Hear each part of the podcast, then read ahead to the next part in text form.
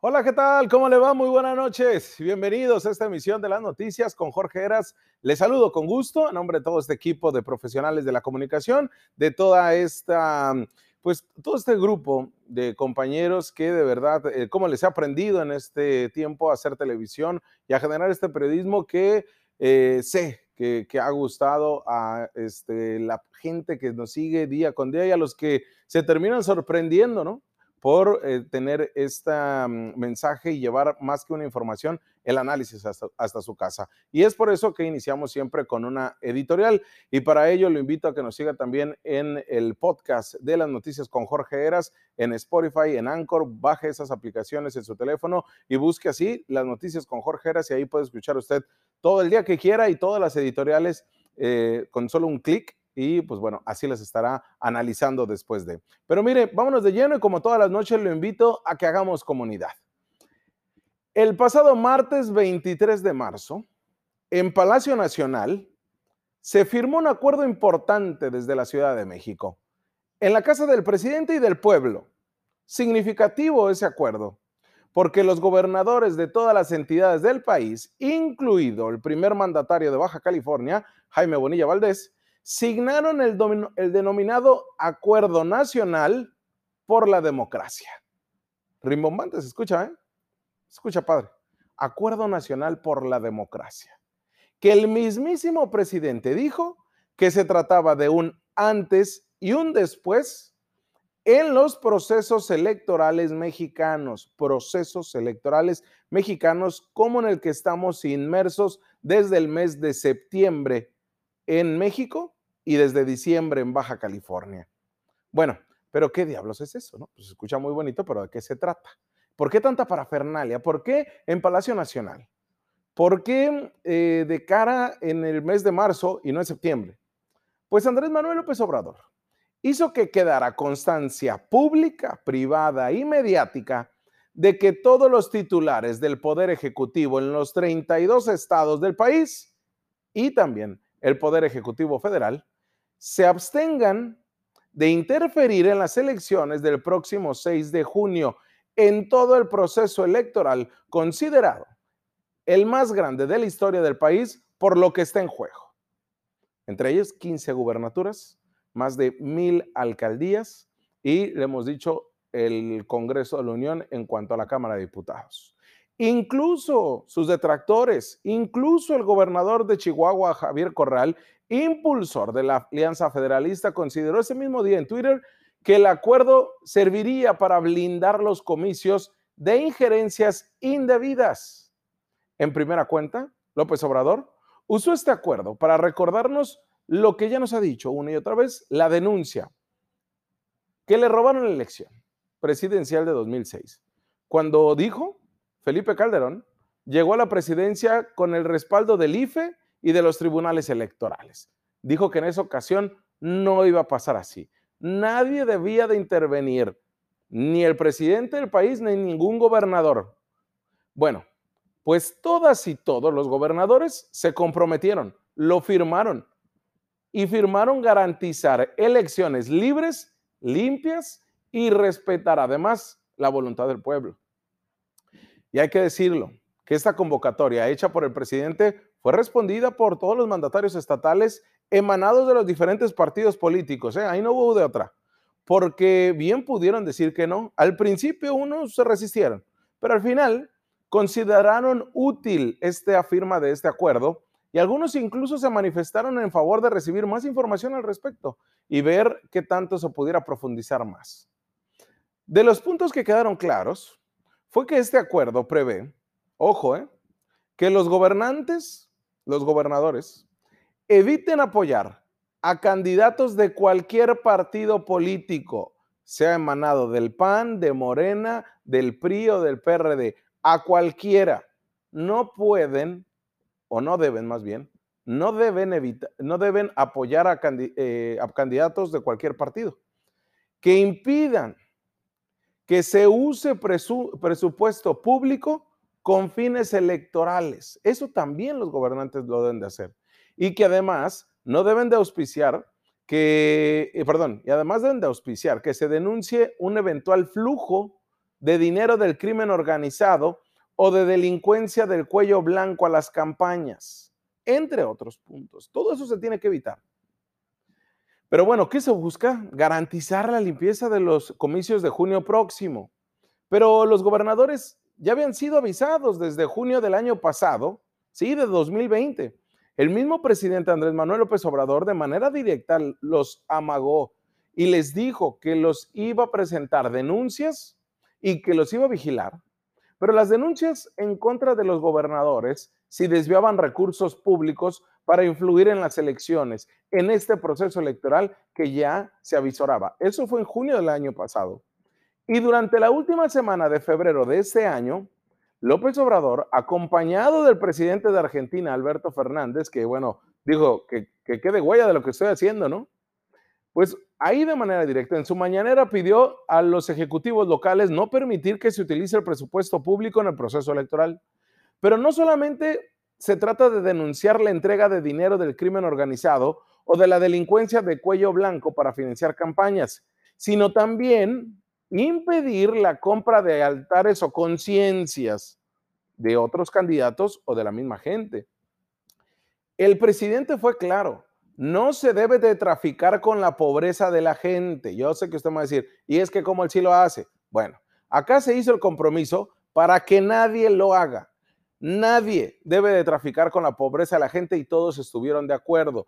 Al igual que todos los gobernadores y el mismo presidente estuvieron de acuerdo en no solapar a mapaches electorales, el famoso acarreo y el relleno de urnas, la falsificación de actas y todas esas abominables prácticas ilegales, antidemocráticas, que ya deben de quedar en el pasado de manera definitiva. ¿Sí? Mire, pero ¿qué pasó? Pues pareciera que todo está bien, ¿no? Que dijéramos, pues qué bueno, o sea, ¿cuál es el problema ahí era, no? Todo debería de ser, ahora sí que abran el champán o abran, saquen el tequilita para brindar o algo, ¿no? O, o, destape su cerveza, señor, señora. Pero no, horas después de firmado ese acuerdo desde Palacio Nacional, el Acuerdo Nacional por la Democracia, todo esto que les estoy diciendo, impulsado por el presidente Andrés Manuel López Obrador, ¿qué cree? Pues que nuestro gobernador, ¿sí? El gobernador Jaime Bonilla Valdés, pues, ¿no? Pareciera que eh, no hubiera entendido, no escuchó o firmó y no lo entendió, pero se lanzó contra uno de los candidatos a sucederlo en Baja California. En la transmisión de sus informes diarios, transmitidos vía Facebook, promovidos por algunos medios de comunicación, y mucha de esa información nos sirve porque, si bien es cierto, todo es información, pero no todo es periodístico, ni todo es nota. Pero acá les hemos llevado en el compromiso que tenemos como un canal de comunicación, llevarles lo mejor, o no lo mejor, lo que realmente es noticioso. Pero bueno, ahí promovió una encuesta en redes mismas de su transmisión sobre si quién parecía más loco, si él, Jaime Bonilla, o un candidato. Y desde ese entonces ha sido una constante. Hasta el día de hoy, que asoció a un candidato como cabecilla del crimen organizado en Baja California. Hágame usted el favor la intervención, la, eh, mire, de manera directa, el gobernador, porque hasta con nombre y apellido e imagen.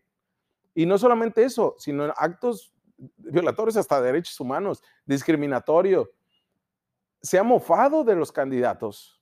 Ha cometido también violencia política de género en contra de una de las candidatas. Y según un comunicado oficial de Jaime Bonilla Valdés, dijo que su compromiso con el acuerdo nacional firmado promovido, más bien, impulsado y firmado junto con el presidente de la República, dijo que con los baja californianos él iba a estar de frente para procurar en todo momento que las elecciones sean libres y limpias en todo respecto a los ideales democráticos. Pues habrá que decirle cómo funciona la democracia como tal y que no debe de tener una injerencia ningún mandatario además porque así el presidente se lo dijo, pues no son del mismo partido.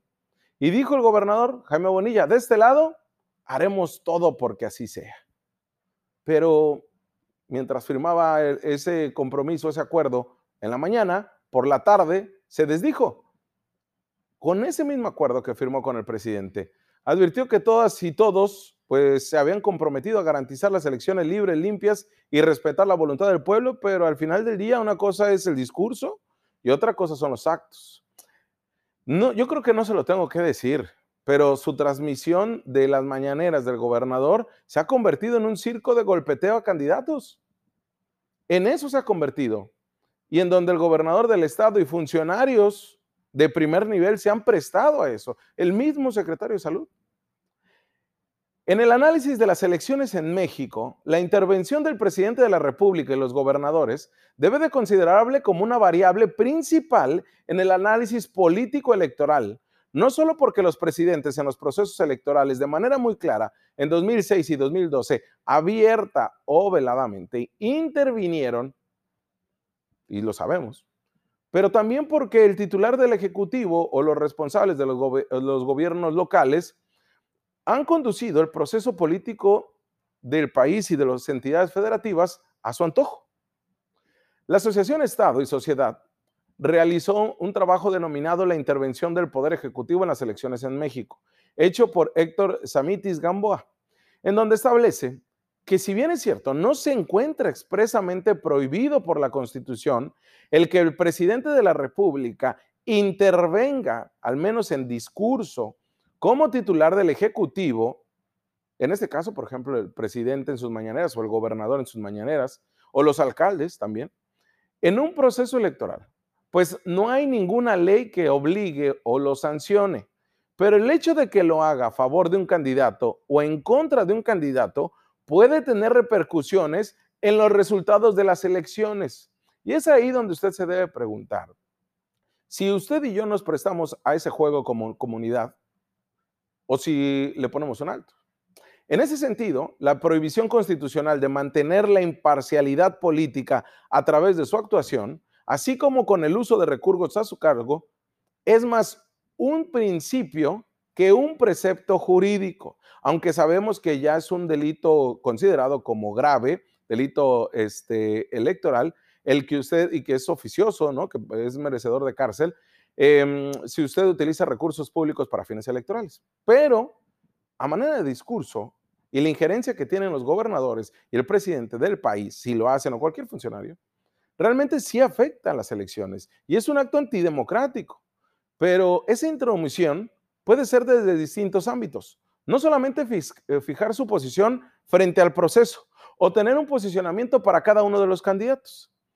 Es por eso que se afirma, de acuerdo a este, este estudio, que la intervención de los gobernadores y del presidente de la República debe considerarse una variable principal del análisis, porque los, presidentes en los procesos electorales de 2006 y de 2012 lo hicieron y lo hicieron de manera directa.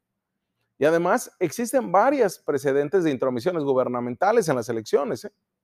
Aquí se señalaba en el mismo caso de qué tanto influyó el propio José Guadalupe Zuna Millán para que ganara Kiko o Eugenio Lordi para que ganara Osuna Millán.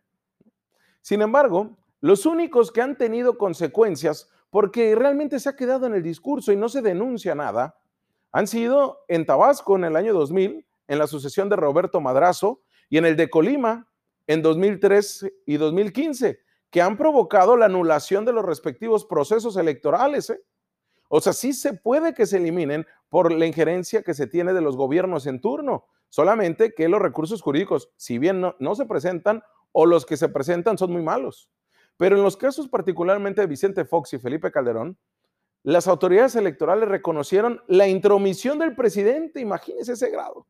Pero por alguna razón dijeron, sí, sí se metió el presidente, Incluso en el tema de, este, de Peña Nieto, sí se utilizaron recursos con Monex, sí hubo este, actos antidemocráticos, sí hubo un, marranero, sí hubo compra de votos, pero no son razones suficientes para sancionar. De ese tamaño, ¿eh? Ahora bien, gracias al presidente Andrés Manuel López Obrador, juntó a todos y a ver, derechito y escribiendo puntualmente la firma. Pero no todos le hicieron caso. Esperemos que este domingo que inician las campañas electorales, el gobernador frene eso. Igual se frenen los ataques en sus mañaneras y con ello se, se dediquen a gobernar. Vamos a una pausa y volvemos con más.